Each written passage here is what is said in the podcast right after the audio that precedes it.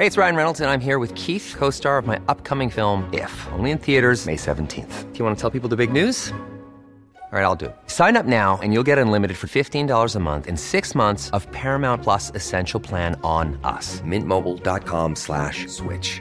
Upfront payment of $45 equivalent to $15 per month. Unlimited over 40 gigabytes per month. Face lower speeds. Videos at 480p. Active Mint customers by 531.24 get six months of Paramount Plus Essential Plan. Auto renews after six months. Offer ends May 31st, 2024. Separate Paramount Plus registration required. Terms and conditions apply if rated PG.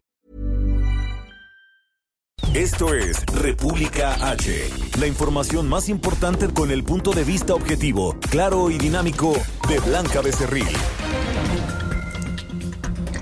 Hola, hola, muy buenas noches. Son las 9 de la noche en punto de este miércoles 27 de enero del año 2021. ¿Sí? Del año 2021 exactamente. Oiga, yo soy Blanca Becerril, esto es República H y por supuesto que como todos los días lo invito a que se quede conmigo porque en los próximos minutos le voy a dar toda la información más importante generada hasta el momento para que usted esté bien informado de lo que ha ocurrido en las últimas horas en el territorio nacional y por supuesto en otras partes del mundo y es que ya llegó un cargamento nuevo de vacunas al territorio nacional y también pues hay una disputa entre quién, quién tiene los datos reales de eh, la pandemia de coronavirus en el país. Esto es porque el INEGI publicó también datos importantes de cuántas personas han perdido lamentablemente la vida en lo que va de la pandemia, que ojo, estamos a un mes de que se cumpla un año del primer caso confirmado de coronavirus en el país. Un año también, pues, de estar en esta emergencia sanitaria con altas y bajas y lamentablemente con muchísimas personas eh, fallecidas y también con muchas personas que se han contagiado, pero también hay que decirlo,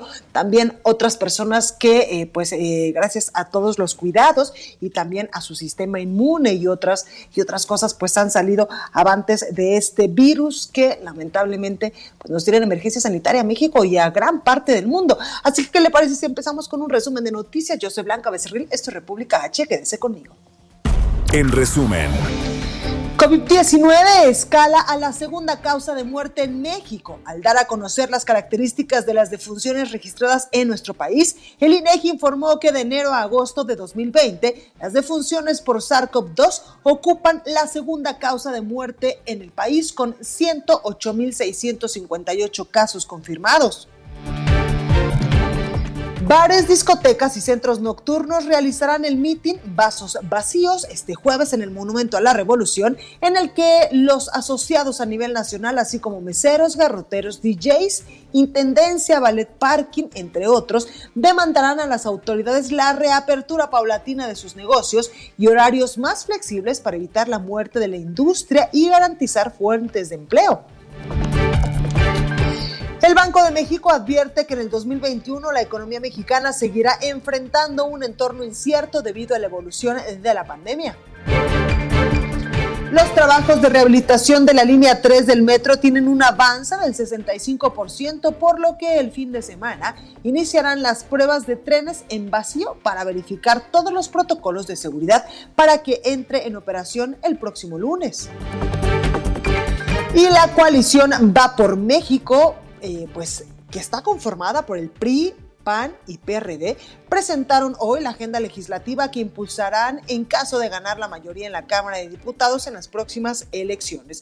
Con esta, dicen, darán solución a los principales problemas que enfrenta el país. Reporte vial. Bueno, y vamos a las calles de la Ciudad de México con el Javier Ruiz. Javier, buenas noches. Hola Blanca, ¿qué tal? Te saludo con gusto, excelente noche. Y Blanca, a manejar con bastante precaución, tenemos un bloqueo justamente sobre la Avenida de los Insurgentes, llegando al eje sur, la Avenida Baja California. Son aproximadamente 30 ciclistas, los cuales están exigiendo pues eh, mayor seguridad, principalmente para transitar en las calles. Hace unos eh, momentos, pues hubo algunos empujones, incluso pues eh, a un eh, taxista, sin embargo, pues no pasó mayores, llegaron ya elementos de la Secretaría de Seguridad Ciudadana, también pues realizaron una pequeña fogata en este cruce tan importante. Problemas reales severos, principalmente para quien transita sobre la avenida los insurgentes, una vez que se deja atrás la avenida Chapultepec y esto en dirección hacia el viaducto Miguel Alemán, hay que evitar este punto, utilizar la avenida Cuauhtémoc como alternativa, el sentido opuesto de insurgentes también con problemas viales, no está de más utilizar la avenida Monterrey, mientras se retiran estos ciclistas justamente de este cruce importante, que es el 3 sur, la avenida Baja California, al cruce con la avenida de los insurgentes. De momento, Blanca, el reporte que tenemos. Pues ahí la información. Gracias, Javier. Estamos atentos. Hasta luego. Buenas noches. Buenas noches, Gerardo Galicia. Buenas noches. Excelente noche, mi queda Blanca, y están terminando de elaborar elementos policíacos en la zona oriente de la capital, luego de la volcadura de una camioneta de las llamadas o conocidas como estaquitas. Este accidente se generó sobre la avenida Canal de Río Churubusco y llegando a la calle de Gerentes. Para mayor referencia, ya muy cerca del eje 6 sur, a la altura de la central de Abasto, no hay personas lesionadas, eh, únicamente tuvimos movilización policíaca, pero poco a poco comienzan a retirarse, toda vez que este vehículo ya está sobre sus llantas. Donde continúan laborando equipos de emergencia Mequida Blanca es en la alcaldía Benito Juárez, al sur de la capital, luego de que un hombre fuera herido a balazos. Esto ocurre sobre la avenida Plutarco Elías Calles, llegando a la avenida Repúblicas. Para mayor referencia, muy cerca del eje 7 sur A, con rumbo a la zona del eje 4. Así que si van a transitar en la zona, hay que hacerlo únicamente con precaución. Tenemos presencia de elementos de la Policía Capitalina y por fortuna una persona detenida. Y por lo pronto, el reporte. Gracias, Gerardo. Hasta luego. La nota del día. Bueno, comenzamos con la información porque entre enero y agosto de 2020, un total de 108.658 personas murieron a causa del coronavirus en México. Esto de acuerdo con el conteo preliminar de certificados de defunción revelado por el INEGI.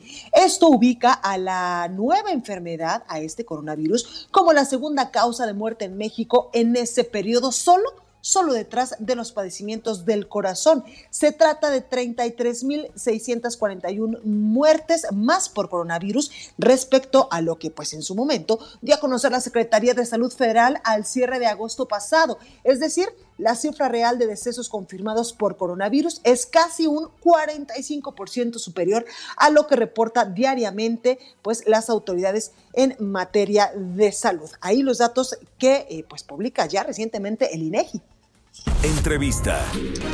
Y precisamente para hablar de este tema tengo en la línea telefónica y me da mucho gusto saludar a Arturo Erdeli. Él es matemático de la Universidad Nacional Autónoma de México, quien pues en su cuenta de Twitter lleva un registro puntual del subregistro precisamente de muertes y contagios por coronavirus desde que inició la pandemia. Muy buenas noches, Arturo, ¿cómo está?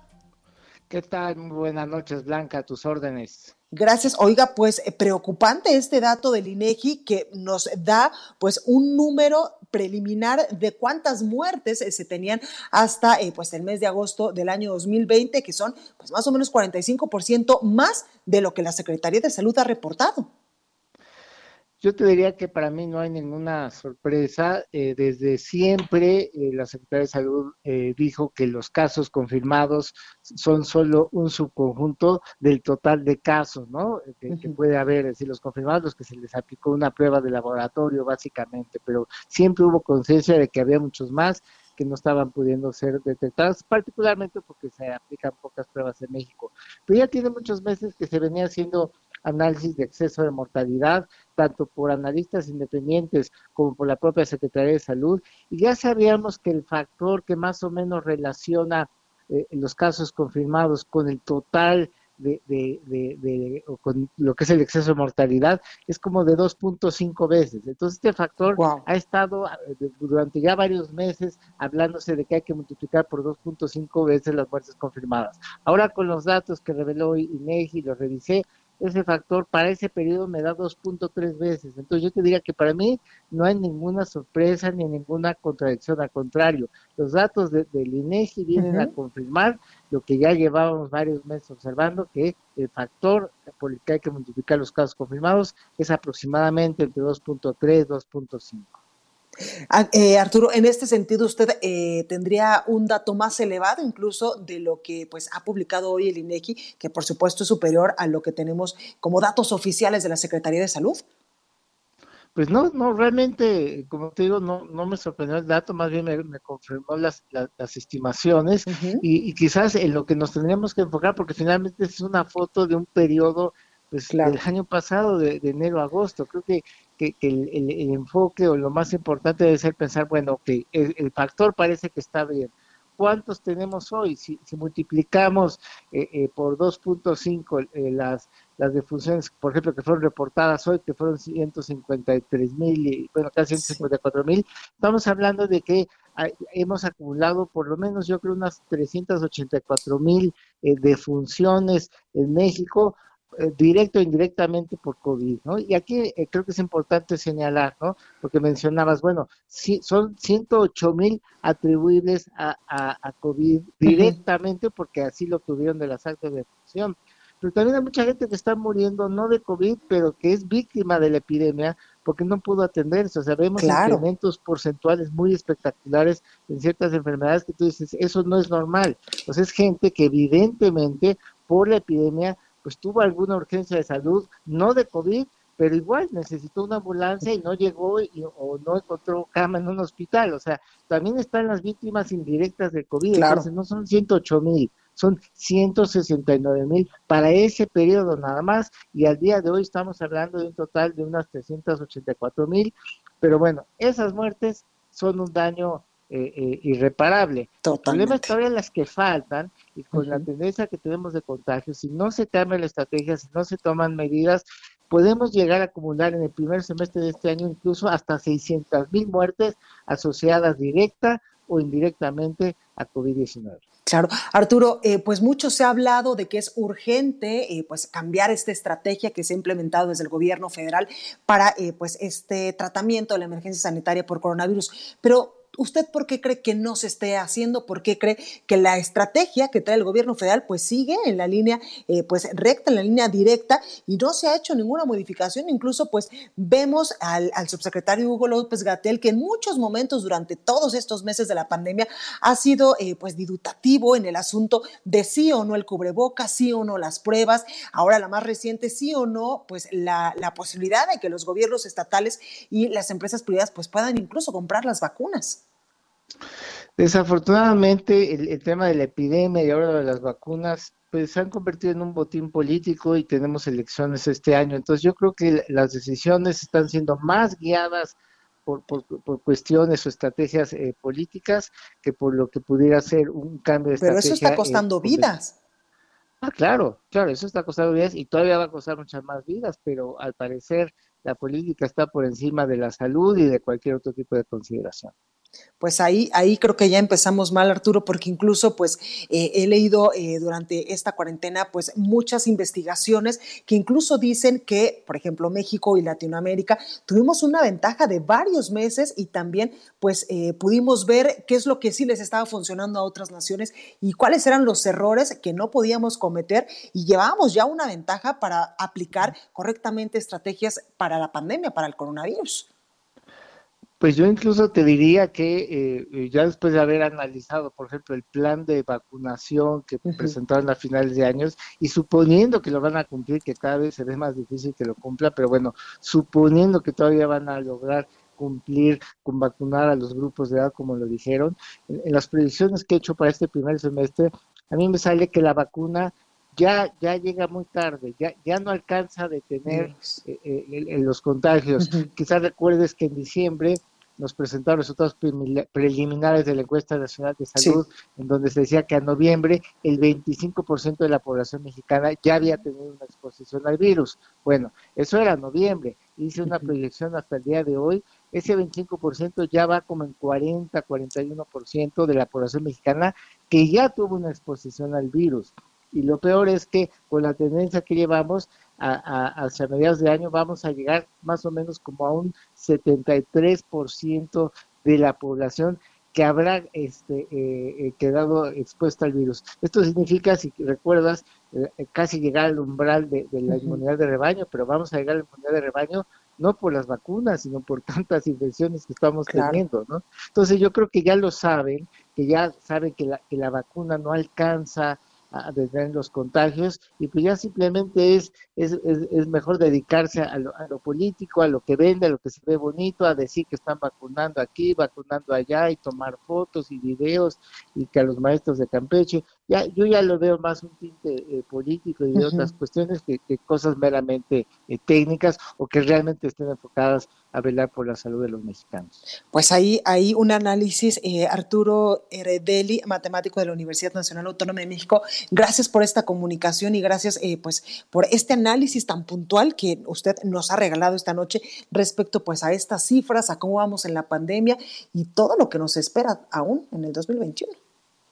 Así es, Blanca, y pues a seguirse cuidando, usar cubrebocas. Y creo que también es muy importante recordar a la población, aun cuando ya le vaya tocando vacunarse, eh, creo que hay que seguir actuando como si no estuviéramos vacunados y seguir con todas las medidas de, precaución, porque todavía no sabemos eh, si nos van a poder poner las dos dosis o, nos van a poner una sola dosis, como ya le está pasando al, personal médico. Entonces, la eficacia de la vacuna baja, entonces no, no hay que confiarse, sí hay que vacunarnos cuando nos toque, pero una vez vacunados, seguir por lo menos todo este año con precauciones como si no lo estuviéramos. Por supuesto, muchísimas gracias, cuídese mucho.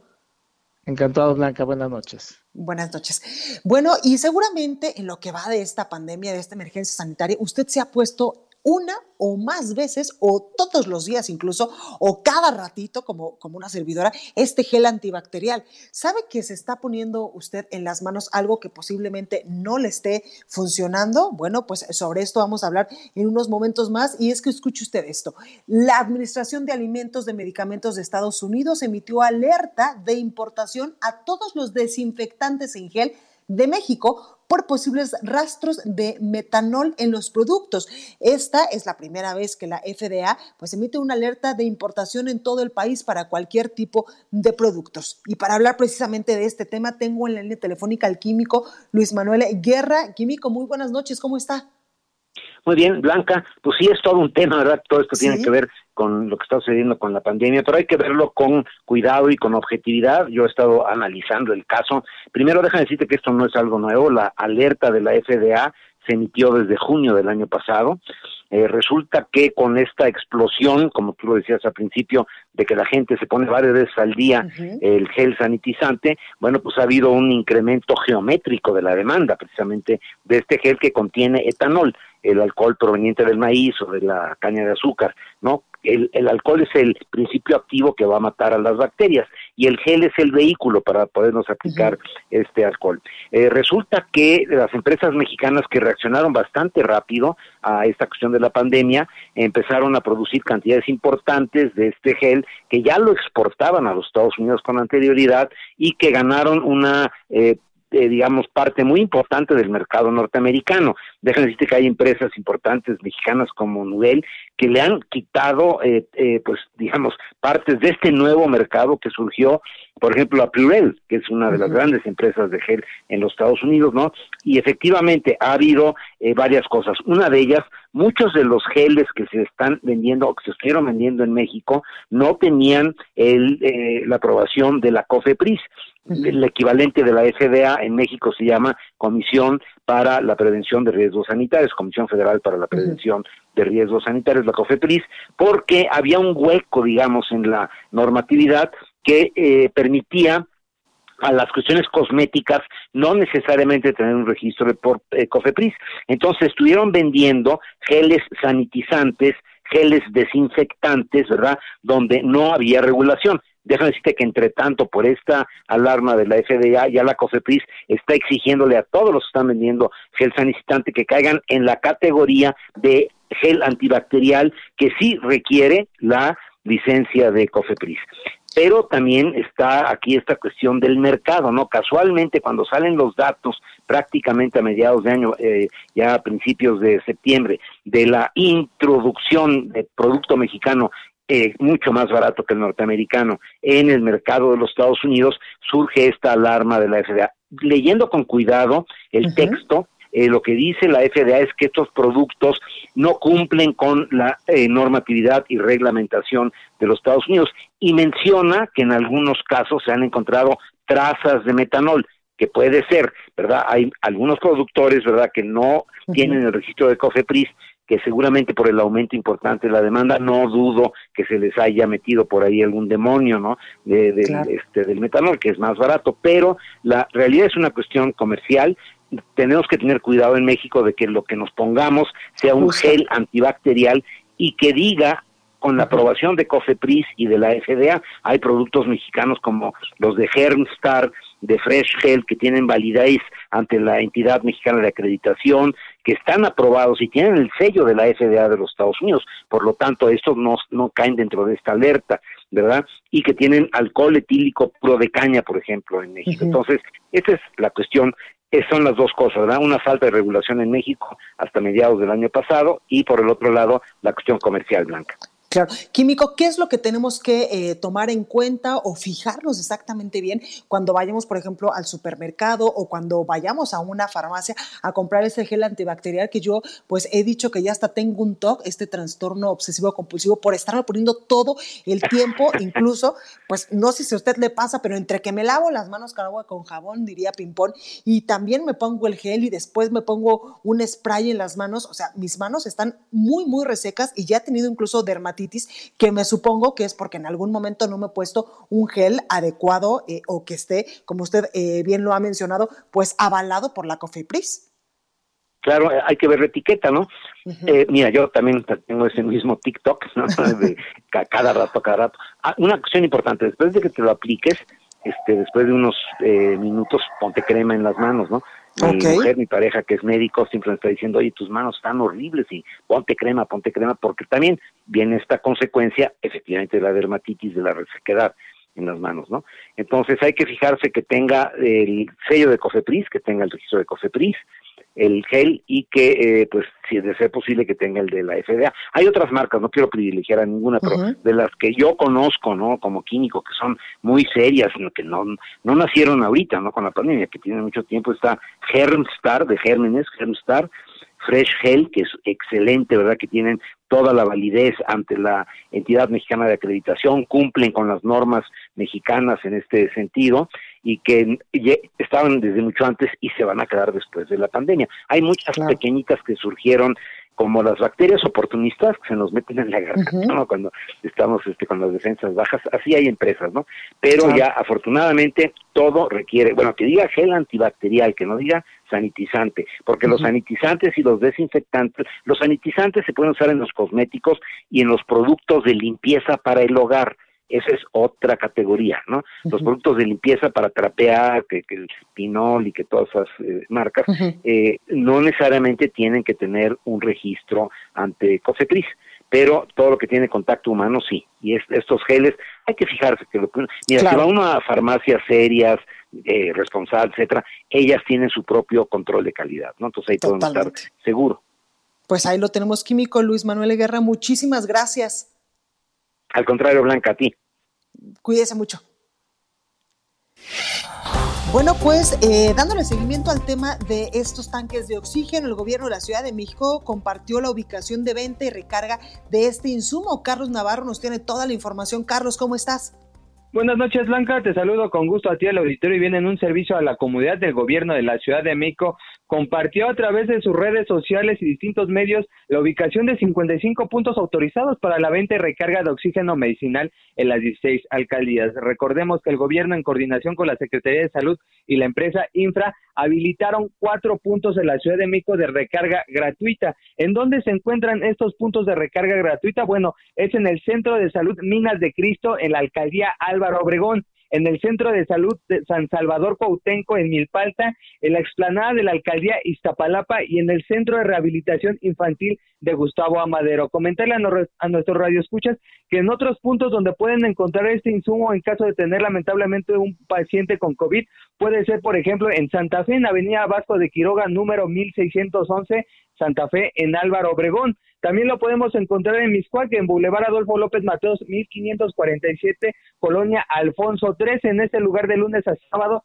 de 8.30 a 17.30 horas. El domingo es necesario consultar la disponibilidad en los horarios que tiene Infra en sus redes sociales y en su página oficial. También comentarles, por ejemplo, que en Azcapotzalco, Avenida Tesosomo 370, Colonia Tesosomo, que en las redes sociales de la Secretaría de Salud de la Ciudad de México, que es arroba S Salud CDMX, pueden encontrar las distintas ubicaciones para acudir a estos 55 puntos. También en la del gobierno de la Ciudad de México es CDMX. Ahí pueden acudir en su cuenta de Twitter donde pueden encontrar son los 55 puntos en caso de que no estén encontrando. Aquí les explican la forma, el horario y, el, punto específico, ya que en este peregrinar lamentablemente muchas personas se desesperan y encuentran muchos lugares cerrados para que no estén dando vueltas en estos puntos. Ya vienen los horarios específicamente para que no tengan esta situación y recordarle cuatro puntos son eh, de recarga gratuita. En estos casos tienen que formarse a las 8 de la mañana porque solo reparten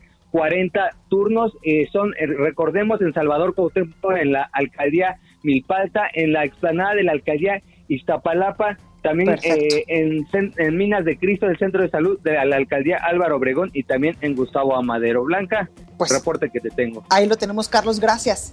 Hasta luego, buenas noches. Vamos a un corte, yo soy Blanca Becerril, regreso con más. Esto es República H.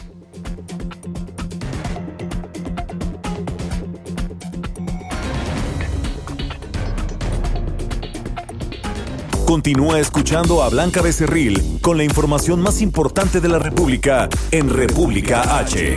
Regresamos.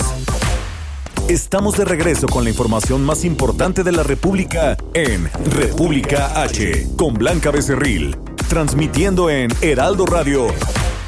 En resumen. Hoy por coronavirus en México se registran 153.639 muertes y 1.806.849 casos confirmados.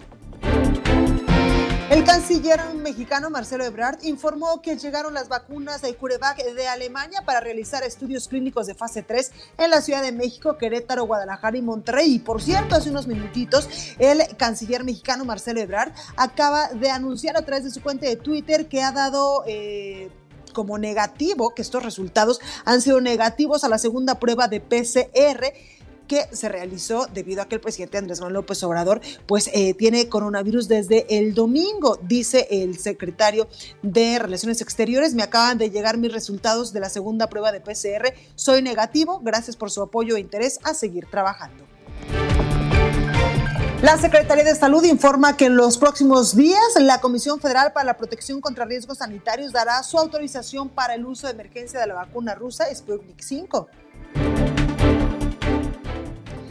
Nueve entidades de la República Mexicana siguen en riesgo máximo por el alto número de contagios e índices de hospitalización. En términos de ocupación hospitalaria, la Ciudad de México sigue a la cabeza con el 88%, Guanajuato 85%, Estado de México 84%, Hidalgo 82%, Puebla y Nuevo León 80%, Morelos y Guerrero 74%, mientras que Nayarit tiene el 71% de ocupación hospitalaria. Se instaló el laboratorio para pruebas COVID-19 en el Aeropuerto Internacional de la Ciudad de México para apoyar a viajeros internacionales que no se hayan hecho la prueba con anterioridad. Dicha prueba de antígenos tendrá un costo de 680 pesos y estará lista en 15 minutos. Y durante el 2020, las alcaldías que reportaron un mayor número de homicidios fueron Iztapalapa, Gustavo Amadero y Tlalpan. Sin embargo, las tres colonias donde se cometen mayores asesinatos son La Morelos, Centro y Guerrero, todas de la, de la alcaldía Cuauhtémoc, a pesar del confinamiento por la emergencia sanitaria por coronavirus. El mes más crítico fue marzo con 128 indagatorias. Reporte vial. Bueno, y regresamos a las calles de la Ciudad de México con Javier Ruiz. Javier, ¿cómo estás? Muy bien, Blanca, ¿qué tal? Excelente noche. Pues Blanca, buenas noticias para las personas que transitaban sobre el eje 3 Sur. Ya ha sido retirado este bloqueo por parte de ciclistas. Sin embargo, la avenida de los insurgentes todavía con bastantes problemas. Y esto es que este grupo de aproximadamente 40 ciclistas pues, se han trasladado nuevamente a la avenida Álvaro Obregón, donde bloqueaban ambos eh, sentidos desde un principio y lo vuelven a hacer. Únicamente está funcionando el Metrobús de la línea 1, este se está dando servicios, sin embargo todos los automovilistas que llegan a este punto son desviados. Hay que tomar como alternativa el eje 1 poniente la avenida Cuauhtémoc para quien desea llegar hacia la zona del viaducto Miguel Alemán y como alternativa para quien desea llegar hacia el Paseo de la Reforma o la avenida Chapultepec, pues no está de más utilizar la avenida Monterrey. De momento, Blanca, el reporte que tenemos. Bueno, pues ahí la información, muchas gracias. Estamos atentos, hasta luego, buenas noches. Gracias, Javier. Gerardo Galicia, buenas noches. ¿Tú a qué punto de la Ciudad de México te moviste? Zona Oriente, Piquera Blanca, y tenemos información para nuestros amigos que van a utilizar el eje 5 Oriente Javier Rojo Gómez. Ya mejoró y mucho el avance en esta importante arteria, así que ya se convierte en una buena opción para poder llegar a la calzada Ermita Iztapalapa o en el sentido opuesto hacia los centros comerciales de Plaza Oriente. Por supuesto, la recomendación es quedarse en casa. Si necesitan utilizar Javier Rojo Gómez, ya lo pueden hacer con toda confianza. Está avanzando bastante, bastante bien. Y antes checábamos la avenida Canal de Tezontle entre el eje 3 Oriente y la zona de Plaza Oriente. Encontramos carga vehicular abundante con un avance verdaderamente rápido. Y por lo pronto, el reporte. Pues ahí lo tenemos. Gracias, Gerardo. Buenas noches. Entrevista. Bueno, y le comento que dueños y empleados de bares y discotecas de la Ciudad de México realizarán el día de mañana un mitin para pedir al gobierno capitalino pues la reapertura de estos negocios. Para hablar del tema, saludo en la línea telefónica a Helkin Aguilar Cárdenas, el es presidente de la Asociación Mexicana de Bares, Discotecas y Centros Nocturnos. Helkin, buenas noches, ¿cómo estás? Con el gusto de saludarte, Blanca, muy buenas noches. Igual a todo tu auditorio, un fuerte abrazo. Gracias. Oye, Helkin, pues cuéntame cómo nos ha tratado la pandemia. Evidentemente entendemos que pues desde hace muchísimos meses, entre que abren y cierran y abren y cierran, se ha perdido pues eh, muchísimos, muchísimos empleos en este sector. Muy mal, Blanca, como tú lo dices precisamente, y, y, y se complica todavía más de lo que del panorama que tú pintas, porque ojalá pudiera haber sido nuestro nuestro ejemplo de abrir y cerrar, abrir y cerrar. La realidad es que los bares nos llevamos prácticamente, vamos para 11 meses cerrados en su totalidad sin ninguna posibilidad de abrir. Es decir, el programa Reabre que en su momento instaló el gobierno para transformarnos en restaurante, realmente fue un programa que por las condiciones en las que estaba y el tiempo que llevaba la pandemia, pues no funcionó y fueron muy pocos, muy pocos, y cuando hablo muy pocos, hablo de un escasos 2% de los lugares, obviamente en México, que pudieron hacer la inversión para reconvertirse y, y, que además le hicieron la inversión para reconvertirse y solitos, inclusive antes de que el gobierno suspendiera el programa, pues decidieron cerrar porque no tenían obviamente eh, los aforos ni la audiencia para poder mantener obviamente el lugar después de haber hecho incluso esa gran inversión. Entonces, pues sí, un panorama de, sumamente complicado, a prácticamente 11, 11 meses de cerrada el sector, eh, sin ningún tipo de apoyo que no habíamos tenido, no, no, hemos considerado, no hemos sido considerados dentro de los apoyos a los empresarios, no había sido la fuerza laboral considerada tampoco en los apoyos que se habían dado para meseros eh, de la industria restaurantera. Entonces, bueno, pues esto es un eh, básicamente un llamado de alerta y un grito desesperado de auxilio, porque bueno, pues la industria está muriendo. Al día de hoy ya prácticamente el 60% de la industria a nivel nacional ha cerrado sus puertas y con, él, con lo que conlleva obviamente eso en el tema de pérdida de empleo. Y pues bueno, ya empezamos, de, la, luz dentro, al final del túnel, Blanca, al final, es que bueno, pues ya empezamos de alguna u otra manera la semana pasada un, unas mesas de trabajo eh, con, con la jefa de gobierno, en el caso de la Ciudad de México, este que bueno, van, aparentemente van por buen camino. ¿Y qué es lo que queremos, este Blanca? Yo sí quisiera ser muy claro en esa parte porque se ha malinterpretado, es decir, no es que nosotros queramos hacer esta marcha ni este, más bien no es marcha, es un meeting, porque decidimos precisamente cambiar de marcha a meeting para, por un lado, no afectar a terceros y por otro lado, tampoco tener tanta congregación de gente caminando sin poder asegurar una sana distancia, ¿no? Entonces, eh, que lo cambiamos precisamente por eso, pero sí es importante aclarar, porque se podría malinterpretar y se ha malinterpretado, no es que queramos abrir mañana, Blanca, no es que queramos abrir la próxima semana o, en, o, incluso que tengamos una fecha límite para abrir, como en su caso se puso con los restaurantes de eh, abrimos el 15 o morimos, ¿no? Eh, no, realmente lo que nosotros queremos eh, y, y, y, entendiendo la complejidad del asunto y la responsabilidad, somos conscientes de cómo está la situación en la ciudad, en el semáforo y todo, lo que queremos es lo que establecimos en la mesa de trabajo con el gobierno, ser escuchados por un lado, ser considerados para también tener los apoyos y un programa de reapertura parcial que evidentemente sabemos que tendrá muchas limitaciones, que tendremos que aplicar toda la normatividad en materia de salud que hoy por está vigente, más adicionales que nosotros hemos presentado también en los protocolos que hemos hecho. Eso lo, nos queda claro. Entonces no es abrir así, sino tener por lo menos una luz al final del túnel que seamos considerados para cuando las condiciones avancen a semáforo naranja, poder abrir y empezar a recuperar un poco de, hasta que podamos llegar a nuestra operación óptima. ¿Qué haría eso? Salvar por lo menos las fuentes de empleo. Si bien no va a ser un negocio, está claro, hoy no nos interesa hacer negocio, lo que nos interesa es salvar las fuentes de empleo y salvar los negocios. Claro, Helkin, es que qué difícil porque, o sea, tú estás en el sector de bares, discotecas centros nocturnos donde, pues, guardar la sana distancia es complejo y ya con dos o tres copitas hasta el cubreboca se te anda olvidando. Sí, totalmente. Es decir, entendemos la complejidad del, sector, pero también por lo mismo que la entendemos, sabemos que sí existe la posibilidad. Porque, ¿qué es lo que pasa cuando se pide la reapertura, por ejemplo, del sector blanca? La gente cree que va a ir a un bar como iba antes de la pandemia. Evidentemente eso no va a suceder. o sea, claro, evidentemente eso no va a suceder como tampoco estás yendo a un restaurante como era antes de la pandemia, como tampoco ibas al cine como antes de la pandemia en la, en la temporada en la que se abrieron los cines. Es decir, para nosotros tenemos ya muy claro que es una nueva realidad, una nueva realidad donde yo te pondría el ejemplo, lo puse en, en, en un caso. A ver, en un bar de 400 metros cuadrados donde podrían caber originalmente 400 personas, si nosotros trabajamos al 30%, estamos hablando de 120 personas en 400 metros cuadrados. O sea, es sumamente posible controlarlos porque además pues somos expertos en hacer esa parte y en hacer respetar las reglas, tenemos elementos de seguridad que otros sectores no tienen para poder estar vigilando obviamente que la gente pueda eh, convivir sin tener obviamente esa esa y sin relajar las medidas.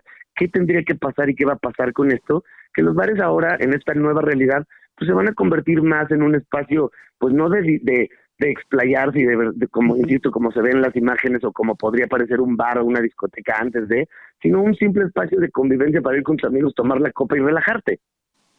De aquí a que volvemos, evidentemente, a la nueva normalidad o a esta normalidad que teníamos antes y por lo menos, insisto, sobrevivir y poder conservar las fuertes de empleo durante, durante obviamente el tiempo que, pueda pasar. Claro, pues ahí está. Helkin, mañana eh, el meeting en el Monumento a la Revolución, ¿a qué hora? Es correcto, es a, eh, las 5 de la tarde, o sea, eh, está citada los medios. Estamos tratando y siendo responsables también en este sentido, Blanca, por eso lo sustituimos. La fuerza laboral, esto es un meeting que convocó básicamente la fuerza laboral y que ya venían solicitándolo desde hace tres meses y que habíamos nosotros tratado de aguantarlo por bueno la situación y logramos modificar que en lugar de hacer una marcha fuera un meeting evidentemente y solo porque pues la jefa laboral también después de tanto tiempo de no ser escuchada quiere quiere hacerse escuchar y quieren que sepa la gente también su sentir y cómo es después de diez meses no poder trabajar y no poder tener eh, llevar dinero a sus casas no Claro, pues ahí lo tenemos, Helkin Aguilar Cárdenas, presidente de la Asociación Mexicana de Bares, Discotecas y Centros Nocturnos. Gracias por esta comunicación. Al contrario, Blanca, quedo a tus órdenes y pues un fuerte abrazo y estaremos en contacto. Gracias, cuídate mucho. Bueno, y es que qué difícil bares, discotecas y centros nocturnos cuando pues es complicado guardar la sana distancia, hay música y como yo se lo decía pues a Helkin, con dos o tres copitas o muchas más, hasta el cubrebocas o lavarte las manos se te anda olvidando y la sana distancia, por supuesto. Bueno, pues ahí está la información. Oiga, vamos con Daniela García, corresponsal del Heraldo, hasta Nuevo León, porque tiene más información. Dani, ¿cómo estás? Muy bien, Blanca, muy buenas noches. Te saludo desde Monterrey. Pues te comento, el día de hoy Nuevo León alcanzó otra vez la cifra de 58 muertes diarias por COVID-19, llegando nuevamente al máximo récord de fallecimientos en 24 horas que fue alcanzado el pasado 28 de agosto, según cifras de la Secretaría de Salud. Durante la conferencia de prensa de salud, el titular de la dependencia, Manuel de la Boca Vasos, detalló que tan solo en las últimas 24 horas se sumaron 1.090 casos más de COVID-19 aquí en el estado, sumando ya pues 148.515 en total. Además, como te comentaba, se sumaron 58 muertes más para alcanzar un total de 7.571 fallecimientos en el estado desde que inició la pandemia. Aunado a esto, Blanca, Nuevo León registró una ocupación hospitalaria del 82% al momento y 465 personas intubadas, unas 20 menos que el día de ayer, Blanca. Eh, por lo que pese a protestas que ha tenido el, el, para el sector de entretenimiento local de la mano del clúster de entretenimiento de Nuevo León, que exigen que se reactiven los giros económicos nuevamente, pues la autoridad estatal descartó que se realice pronto y pidió a los empresarios que tengan paciencia y que les ayuden en estos momentos tan complicados en la pandemia, Blanca. Pues ahí está, Dani, muchísimas gracias. Al contrario, Blanca, muy buenas noches. Muchas gracias. Bueno, y vamos con mi compañero Francisco Nieto, porque hoy en la conferencia mañanera se dieron a conocer las cifras de los feminicidios en el país. Evidentemente, pues estuvo allá la encargada de la Secretaría de Seguridad eh, Pública, eh, dando precisamente los datos de cómo vamos en el país en este rubro. Francisco, ¿cómo estás? ¿Qué tal, Blanca? Muy buenas noches. Pues sí, hoy en la tercera mañanera sin el presidente López Obrador, debido a su aislamiento por contagio de COVID-19 se trató sobre las acciones inmediatas en el combate a la violencia contra las mujeres. La secretaria de Gobernación, Olga Sánchez Cordero, acompañada por las integrantes del Grupo Interinstitucional de Estrategia contra Violencias, en la que ya participa la secretaria de Seguridad, Rosa Isela Rodríguez, dieron datos duros sobre esta problemática y también dieron a conocer un programa de acciones para combatirlo. Eh, Rosa Isela Rodríguez dijo que la violencia que viven las mujeres y niñas es la otra pandemia que se enfrenta en todo el mundo y en el caso de México dijo hay un plan para tratarlo. Aseguró que como titular de la Secretaría de Seguridad llevará al más alto nivel de Estado la seguridad de las mexicanas para que vivan plena, seguras y libres de cualquier tipo de violencia.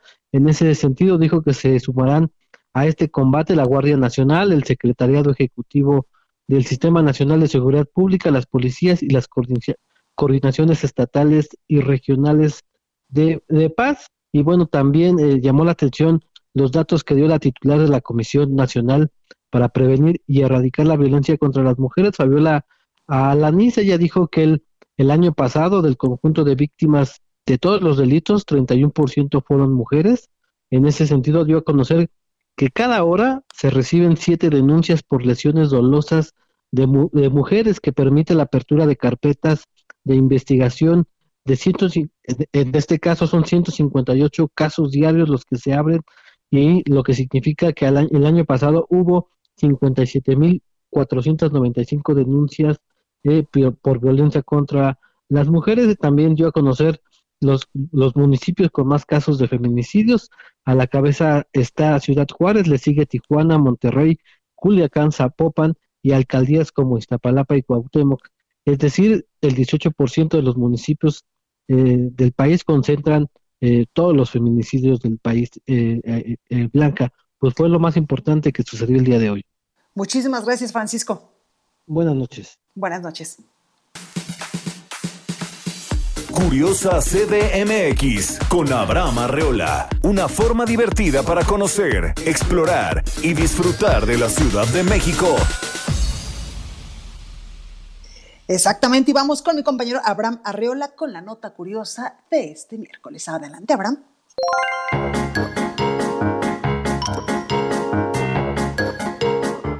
Oh, bienvenidos. Hoy hablaremos de los elevadores, esa tecnología que nos ahorra subir escaleras. Cumple ya más de 120 años, pero a diferencia de las escaleras eléctricas, su llegada a nuestro país fue más discreta.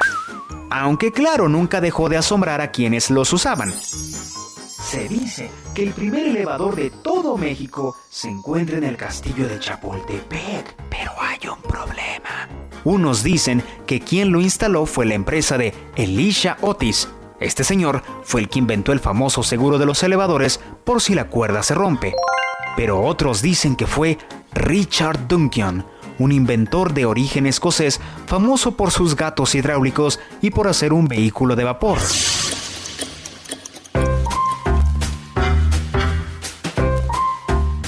Aunque investigando y cotejando datos, yo me atrevo a suponer que en el bosque de Chapultepec existen ambos elevadores de ambos inventores, ya que se dice que un elevador es eléctrico, la especialidad de Elisha Otis, mientras que otro es hidráulico, la especialidad de Richard Duncan.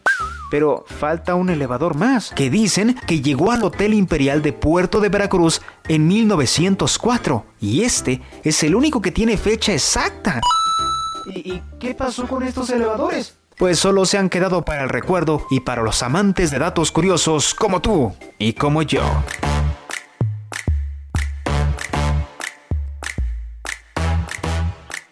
Yo soy Abraham Arriola. Para más contenido tengo dos canales de YouTube, VoxLiber y Reporteando. En Twitter estoy como arroba abarreola7. En la producción Orlando Oliveros. Gracias.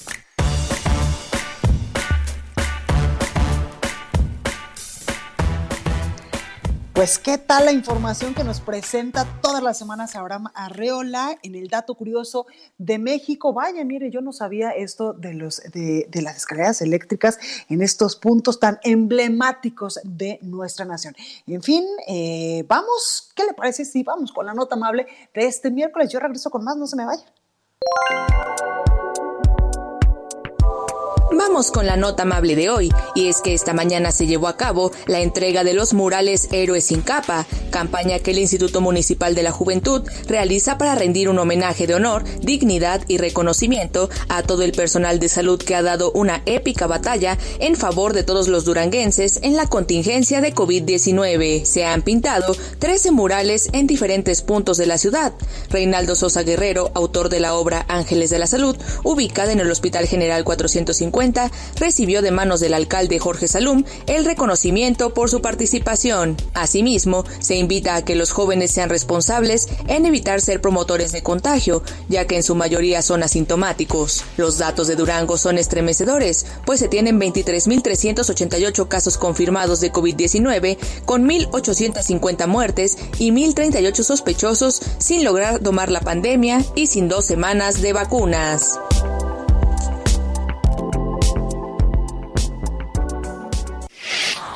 Bueno, ¿y qué le parece si vamos con mi compañero Gerardo Suárez, reportero del Heraldo, con el estado de salud del presidente de México, Andrés Manuel López Obrador? Acuérdense que desde el domingo, pues anunció que dio positivo a la prueba de coronavirus. Buenas noches, Gerardo, adelante.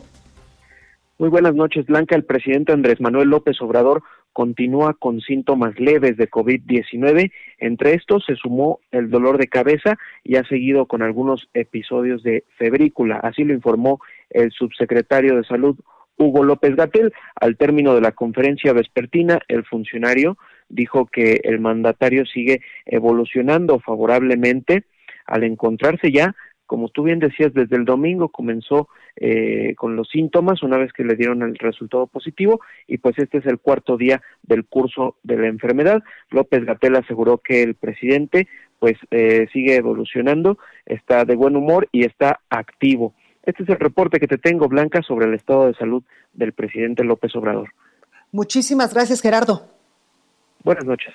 Buenas noches. Oye, ¿se acuerda que ayer estábamos hablando eh, precisamente con Ricardo Schiffel, el procurador de eh, la Procuraduría Federal del Consumidor, sobre este robo de tanques eh, de oxígeno y también, pues, que han detectado, pues, muchísimas empresas fantasma, literalmente, que te venden, pues, este tipo de insumo en estos momentos de emergencia sanitaria? Bueno, pues, en lo que va de enero, las autoridades federales han registrado 14 robos de tanques de oxígeno Dijo eh, pues la Secretaría de Seguridad y Protección Ciudadana y la Profe con un comunicado conjunto que los robos de este tipo de equipamiento médico, cinco han tenido eh, lugar en el Estado de México, tres aquí en la Ciudad de México, dos en Tlaxcala, uno en Puebla, en Durango, Sonora y Michoacán. En esas acciones han recuperado 36 tanques de oxígeno y tres concentradores. Asimismo, han decomisado tres vehículos y detenido a ocho personas. Ante este fenómeno, indicaron que se instaló una mesa permanente para atender este delito en, lo, en la que participan, además de la Guardia Nacional y las empresas líderes certificadas en el sector de oxígeno para uso médico como Infra, Linde y Praxair. El subsecretario incluso de Seguridad Pública, Ricardo Mejía Verdeja, indicó que esa labor coordinada permitirá prevenir el robo de tanques de oxígeno y además, y, eh, pues estos aditamentos que también se utilizan en, este, en estos tanques, brindar la atención a eventos de este tipo que se presenten, asegurar la recuperación de materiales y proceder a la detención y judicialización de presuntos responsables. Decía, además, se estableció un puente de comunicación permanente con las fiscalías estatales para coadyuvar en las investigaciones correspondientes a nivel local. Y es que, pues, le hemos venido diciendo durante estos días que familias con pacientes contagiados de coronavirus no solo pues enfrentan el desabasto de los tanques de oxígeno, sino también fraudes en páginas de Internet, que es lo que hablábamos el día de ayer con el Procurador Federal del Consumidor, y eh, por supuesto el riesgo de que les vendan el producto químico industrial en lugar del medicinal y ahora también el crimen organizado, pues que incursionó en el robo de tanques para su distribución en el mercado negro. En fin, oiga, también hay información importante porque llegan vacunas de Curevac para ensayo de fase 3 en México. Mi compañero Paris Alejandro nos tiene la información. Paris, ¿cómo estás? Buenas noches, Blanca, amigas, amigos de Heraldo. Así es, y es que la tarde de este miércoles arribaron al Aeropuerto Internacional de la Ciudad de México, procedentes de París, Francia, las 8.000 vacunas de CureVac contra el COVID-19 para iniciar el estudio clínico de fase 3 en México. Y es que la semana pasada la COFEPRIS autorizó el estudio de fase 3 de la vacuna alemana CureVac y, y este estudio que será conducido por el TEC Salud. Y es que el secretario de Relaciones Exteriores dijo que desde el inicio de la pandemia el gobierno de México se propuso traer el mayor número de ensayos de fase 3 para tener un acceso oportuno a la vacuna. Y es que hasta el momento ya hay ensayos clínicos de fase 3 de CanSino, la vacuna china Janssen, de Johnson Johnson y la vacuna alemana CureVac, y está por iniciar el la fase 3 de la vacuna Novavax de Estados Unidos. Y bueno, ya se están buscando 8 mil voluntarios para participar en este ensayo y los voluntarios que deseen inscribirse pueden consultar el portal de internet del Instituto Nacional de Ciencias Médicas y Nutrición Salvador Subirán para conocer los requisitos para poder participar en esta fase 3 de la vacuna alemana CureVac. Es la información que le tengo, Blanca. Gracias, Paris Alejandro. Cuídate mucho. Buenas noches. Gracias. Oiga, y después eh, vamos a invitar a ese programa a mi productor Josimar Estrada, que precisamente hace algunas semanas él fue uno de los voluntarios para eh, pues, eh, estas pruebas que se están realizando en México de vacunas que podrían aplicarse, por supuesto, también aquí en territorio nacional. Bueno, pues hasta aquí este espacio informativo. Yo soy Blanca Becerril y esto fue República H. Yo le deseo que tenga una excelente noche. Por favor, de corazón, cuídese mucho y yo lo espero aquí el día de mañana en punto de las 9 de la noche con más información.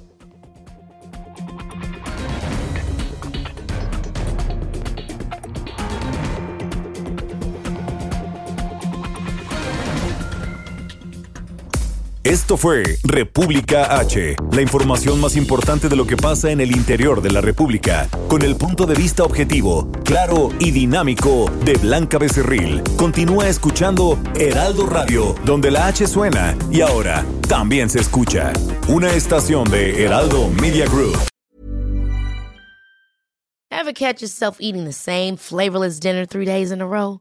Dreaming of something better? Well, HelloFresh is your guilt-free dream come true, baby. It's me, Kiki Palmer. Let's wake up those taste buds with hot, juicy pecan-crusted chicken or garlic butter shrimp scampi. Mm. Hello Fresh. Stop dreaming of all the delicious possibilities and dig in at HelloFresh.com. Let's get this dinner party started.